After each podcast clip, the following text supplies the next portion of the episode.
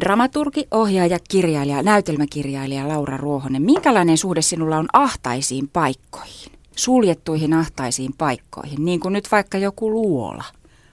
Mun kokemus luolista on hyvin erilainen, että mulle luolat, sellaiset luolat, jotka on toiminut esimerkiksi tämän näytelmän innottajina, niin ne on kodikkaita, muinaisia, laajoja paikkoja.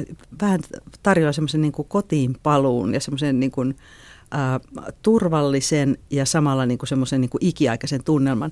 Ja tämä, että luolat mielletään usein niin kuin tämmöisiksi ahdistaviksi, puristaviksi paikoiksi. Jännittäviähän ne on mm-hmm. absoluuttisesti, mutta että siihen liittyy semmoinen tukahtumisen tunne, niin, niin se on mulle vieras. Ja tämä oli yksi aika iso haaste, kun mä välitin sitten tätä työryhmälle, lähdettiin tekemään näytelmää tästä tekstistä, että näiden luolien ei ole tarkoitus olla pelottava, tukahduttava paikka, vaan... Niin Musertava, kun, päältä painava. Niin, ei, ei. Että nämä luolat, mitä me nyt teatterin on tehty, ne on monenlaiset. Siellä on tämmöiset ka- kaivosmaiset tekniset luolat, mutta et myös tämmöinen niin kuin, äh, alkuluola, joka on paikka, jonne mä luulen, että jokainen, jos ikään kuin sinne pääsisi, niin siellä viihtyy. Olet Laura Ruohonen joskus kertonut, että Louis Carolin Liisa Ihmemaassa on ollut sinulle lapsena tärkeä kirja. Kyllä. Ja onko ihan väärässä, että näillä kahdella asialla on tietty yhteys? Maan alle mennään molemmissa. Äh, en ole tätä tullut ajatelleeksi, mutta tota, ky- kyllähän se, niin kuin se on semmoinen ikiaikainen kuva, että kun lähdetään syvemmälle, niin siellä voi tulla vastaan niin kuin kaikkea sellaista – niin kuin alitajuntaan ja ka- kaikkea se, sellaista, jota me ei niin kuin tässä ihan valvetodellisuudessa arjessa haluta eikä pystytä kohtaamaan. Nyt puhutaan siis kansallisteatterin näytelmästä Luolasta, jonka sinä olet kirjoittanut ja ohjannut. Ja kyseessä on näytelmä, joka heittelee koukkuja eteen ja taakse. Tehdään työtä, joka, johon Suomi on oikeastaan vapaaehtoiseksi nyt ilmoittautunut ottamaan vastaan ydinjätteen loppusijoitusta. Tällaista ihan oikeastikin tällaista luolastoa ollaan parhaillaan rakentamassa Suomessa. Tässä näytelmässä mietitään sitä, että mitä sitten kun kymmenien tuhansien vuosien päästä joku avaa sen tai kohtaa sen oven, jonka takana on tätä jätettä. Ja toisaalta kun on heitetty koukkuja sinne taaksepäin, niin me kohdataan näitä muinaisia luolamaalauksia – Kummastakaan ei välttämättä tiedetä, että mitä siinä oikein lukee. Eteenpäin kun mennään, ei tiedetä, mitä siinä ovessa lukee, mitä kieltä ne ihmiset silloin puhuu sadan tuhannen vuoden päästä. Ja eikä me ymmärretä niitä tuhansien vuosien takaisia luolamaalauksiakaan täysin. Mielenkiintoinen juttu. Mikä niissä luolamaalauksissa sinua erityisesti kiinnostaa?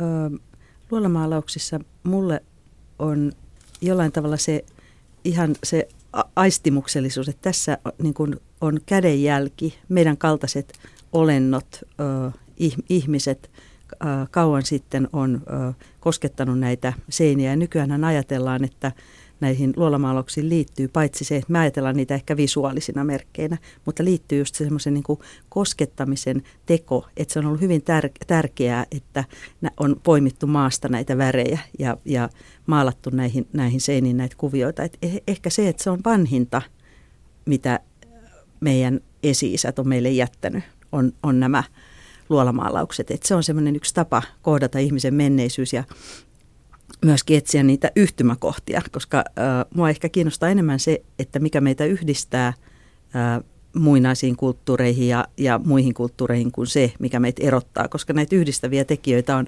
hyvin paljon. On, nykyihminen nauttii yhtä paljon nuotiolla istumisesta ja se, että on, on, kalastaa ja syö sitten tätä vasta pyytämänsä kalaa kuin ihmiset 40 000, 20 000, 10 000 vuotta sitten. Ja tämä ei varmaan tule muuttumaan. Että nämä luolamalaiset on mulle vähän silta siihen ihmisen menneisyyteen ja toisaalta sitten se, että me ne on, voidaan nähdä viesteinä muinaisuudesta, mutta samaan aikaan, jos me tehdään tämmöisiä ratkaisuja, että, jotka kantaa sadan tuhannen vuoden päähän, niin kuin tämä ydinjäte nyt nykytietämyksen mukaan se tulee olemaan vaarallista 100 000 vuotta ihmisjärjelle käsittämättömän pitkän ajan, niin me, miten me voidaan varoittaa tulevia sukupolvia siitä, että tänne ei pidä mennä. Se on vaarallista, että jos sen oven aukaisee, kielletyn oven, niin siellä odottaa tuskallinen kuolema. Ja mitä siihen oveen kirjoitetaan? täsmälleen. Tämä, tämä on, minkälainen olisi se merkki. Ja asiantuntijallahan on tässä hyvin täysin toisistaan poikkeavat ajatukset. Toiset pohtii sitä, että mikä tämä merkki olisi, ja toiset on taas sitä mieltä, että ihmistä aina houkuttelee, vaikka se olisi mikä kielto. Pyramidit oli täynnä hieroglyfejä, jotka käski pysyä poissa. Siellä oli vartijat. Ne rakennettiin ikuisuutta varten ja kukaan ei pysynyt poissa. Ja, tai kukaan, ensin oli rosvot ja sitten oli turistit. Niin. Usein oli mole, mole, mole, molemmat samaa porukkaa, mutta että nyt osa asiantuntijoista on sitä mieltä, että meidän pitäisi vain unohtaa nämä mahdollisimman nopeasti, antaa metsän kasvaa päälle, siihen voi syntyä uusia asu, asumuksia, että tavallaan jos niistä ei kukaan tiedä, sinne ei kukaan mene. Mutta eikö tässä on vähän sellainen ajatus, että, että tämä on hiukan pään pensaaseen laittamista? Mä en e- edes usko, että se olisi sitä, että kyllä mä ajattelen, että tässä ihan vakavasti tavallaan ylivoimaisen ihminen on asettanut itselleen ylivoimaisen tehtävän. Me ollaan luotu jotain sellaista, josta me kerta kaikkiaan ei pystytä vastaamaan. Sen takia nämä on niin mahdottomia. Yrittää keksiä merkki, joka kertoo meidän kaltaisille uteliaille olennoille, pysy poissa. Mikään ihmisen niin kuin historiassa ei puhu sen puolesta, että ihminen pysyisi poissa kielletyistä paikoista. Eli me tiedetään, että tämä, ei, tämä on hyvin vaikea saada toimimaan. Ja tämä toinen ratkaisu myös, että unohdetaan, niin sekin kuulostaa hyvin riskaabelilta, että on niin kuin insinöörejä, jotka ajattelee, että jos kolme tuhatta sukupolvea jälkeemme syntyvät, niin, niin että jos heillä on riittävän korkea tekninen tietotaito, niin he osaa käsitellä tätä löytämänsä vaarallista jätettä ja sitten taas jos heillä ei sitä ole, niin he ei sinne koskaan löydäkään. Että tämä on niin kuin ra- rajua spekulaatiota koko ajan. Sinä olet varsin tuottelias näytelmäkirjailija ja olet vastikään ollut professorina teatterikorkeakoulussa ja teet montaa työtä aina yhtä aikaa. Ja nytkin esimerkiksi olet sekä kirjoittanut että ohjannut. Kuinka pitkään esimerkiksi tämän työn tekeminen mielessäsi on pyörinyt? Mä yllätyin, kun sanoit tuottelias, kun mä ajattelin, että mä, mä en näe itseäni sillä tavoin edes sillä tavalla a, a, niin kuin perinteisenä ammattiohjaajana, että mulla menee vuosikaudet ennen kuin tulee seuraava. Mutta onhan seuraava sinulta paljon tullut on, näytelmiä. On, on, mutta että äh, nyt viimeisen viiden vuoden ajan tosiaan, kun olin professori, niin on yhden äh, näytelmän, näytelmäni ohjannut. Äh, siinäkin oli paljon runomuotoista niin kuin tässä ja kyllä mä 2008 jo aloitin kirjoittaa tätä, eli siitä, siitä on, mitä siitä on, 5-6 vuotta, että tämä on semmoinen teema, joka on ollut mulle tärkeä, joka on vaatinut myös paljon taustatyötä. Mä oon useammassa jaksossa kirjoittanut ja siitä on seurannut tietysti se, että tämä näytelmä on ollut jättiläismäinen. Että mä oon kutsunut sitä 12 kilon näytelmäksi, koska se, siinä on niin monia vaiheita ja nyt tämä kansallisteatterissa nähtävä esitys on ikään kuin yksi sovitus tästä.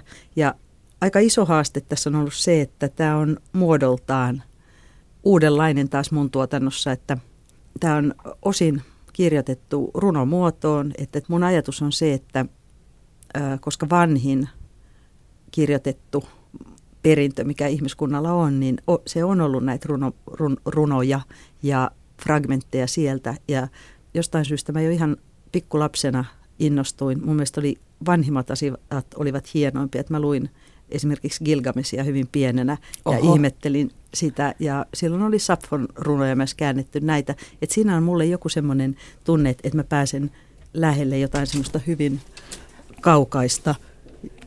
Pitääkö mennä pois täältä? Ai, no, otetaan ja jatketaan tuossa viereisessä huoneessa sohvalla. Me oltiinkin väärässä paikassa. No ei se mitään. Ota takki mukaan ja, ja mennään.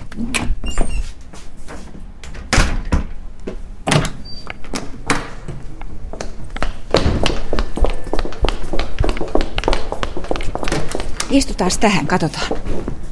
No niin, tultiin toiseen tilaan.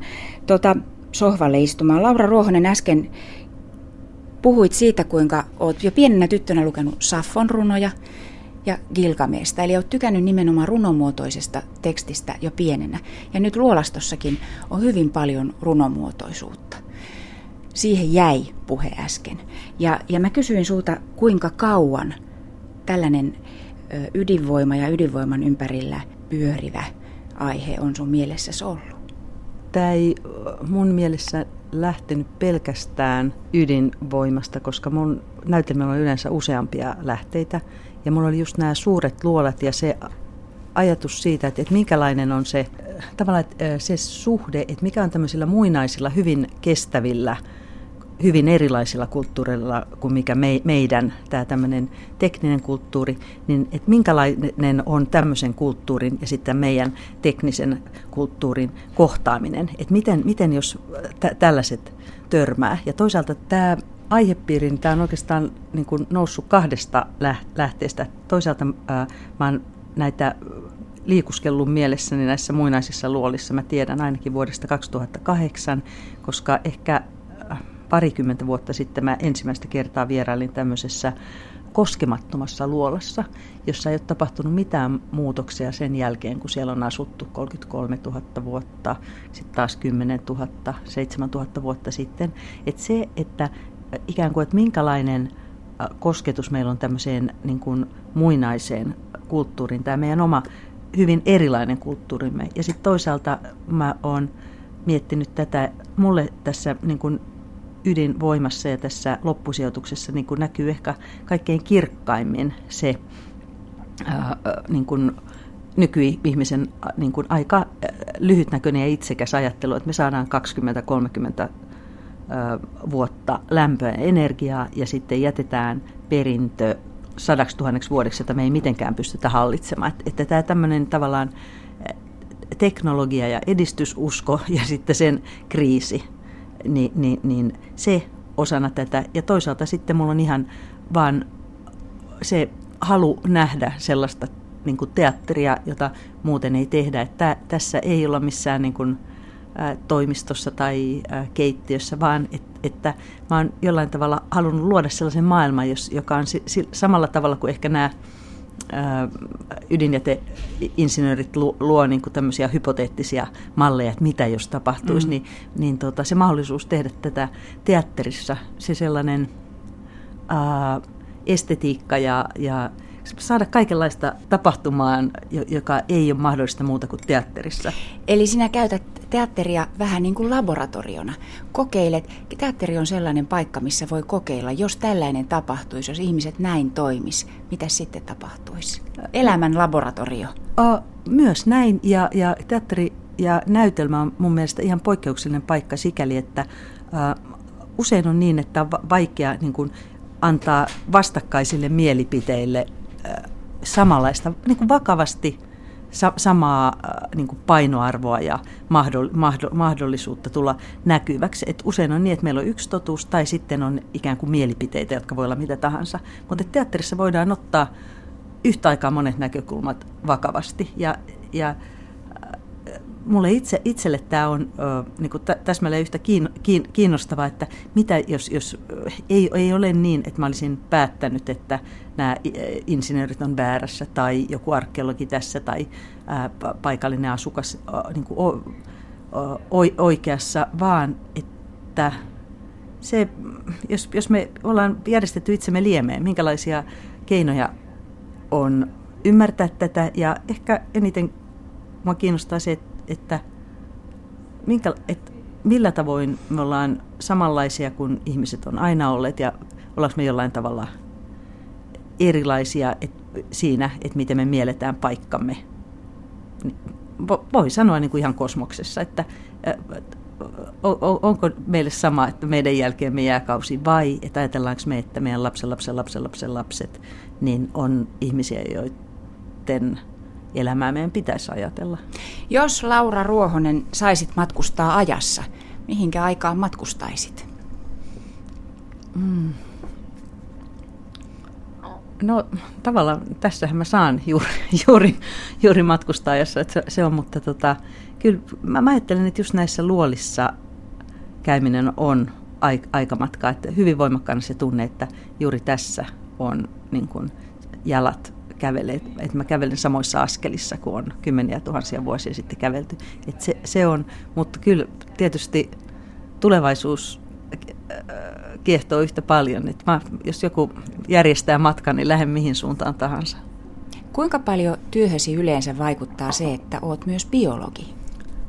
Mä luulen, että, se vaikuttaa si- sillä tavalla, että mä oon aika tarkka siinä, että, että miten mä teen pohjatyötä, perustyötä, että mua kiinnostaa faktat ja, ja, ja kaikki mun näytelmien aina jotenkin luikertaa eläimiä, koska se on ollut, että tässä mulla on olmeja, lepakkoja ja tällä vartijalla, joka on täällä maan alla kyyhöttää, niin hänellä on seuranaan häkkilintu, Et, että se ei, mä en mitenkään valitse tätä, mutta jotenkin aina sen tekstin mukaan sinne työntyy näitä. Ja ehkä se myös, että nämä paikat kiinnostaa mua valtavan paljon, erilaiset ympäristöt, että, että minkälainen on luola, että mi, mi, sen erikoisilla, minkälaiset lämpötilat on siellä, minkälainen kosteus, mi, mi, miten vaihtuu, tunteeko luolissa vuoden aikoja, siis ei, ei, ei tietenkään tunne, mutta, mutta että tämmöiset asiat on mun mielestä määrättömän kiehtovia.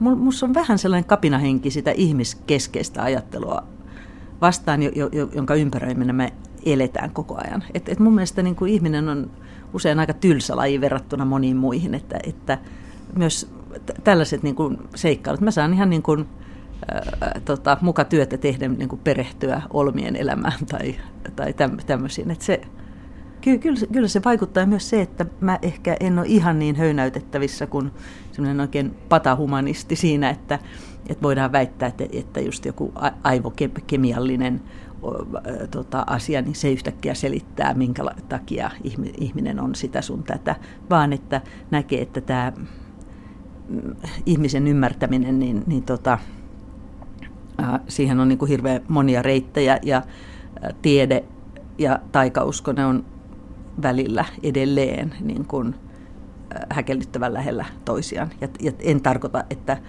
että tiede olisi humpuukia, vaan että, että tiede on niin yksi tapa muiden joukossa ymmärtää ja määritellä maailmaa. Ja sen takia just mä haluaisin niin kuin, vaikka niin kuin tämmöisiä uusimpia luonnontieteellisiä oivalluksia, niin kuin mua kiinnostaa seurata niitä, että, että miten ne vaikuttaa siihen, mm. miten me itsemme nähdään.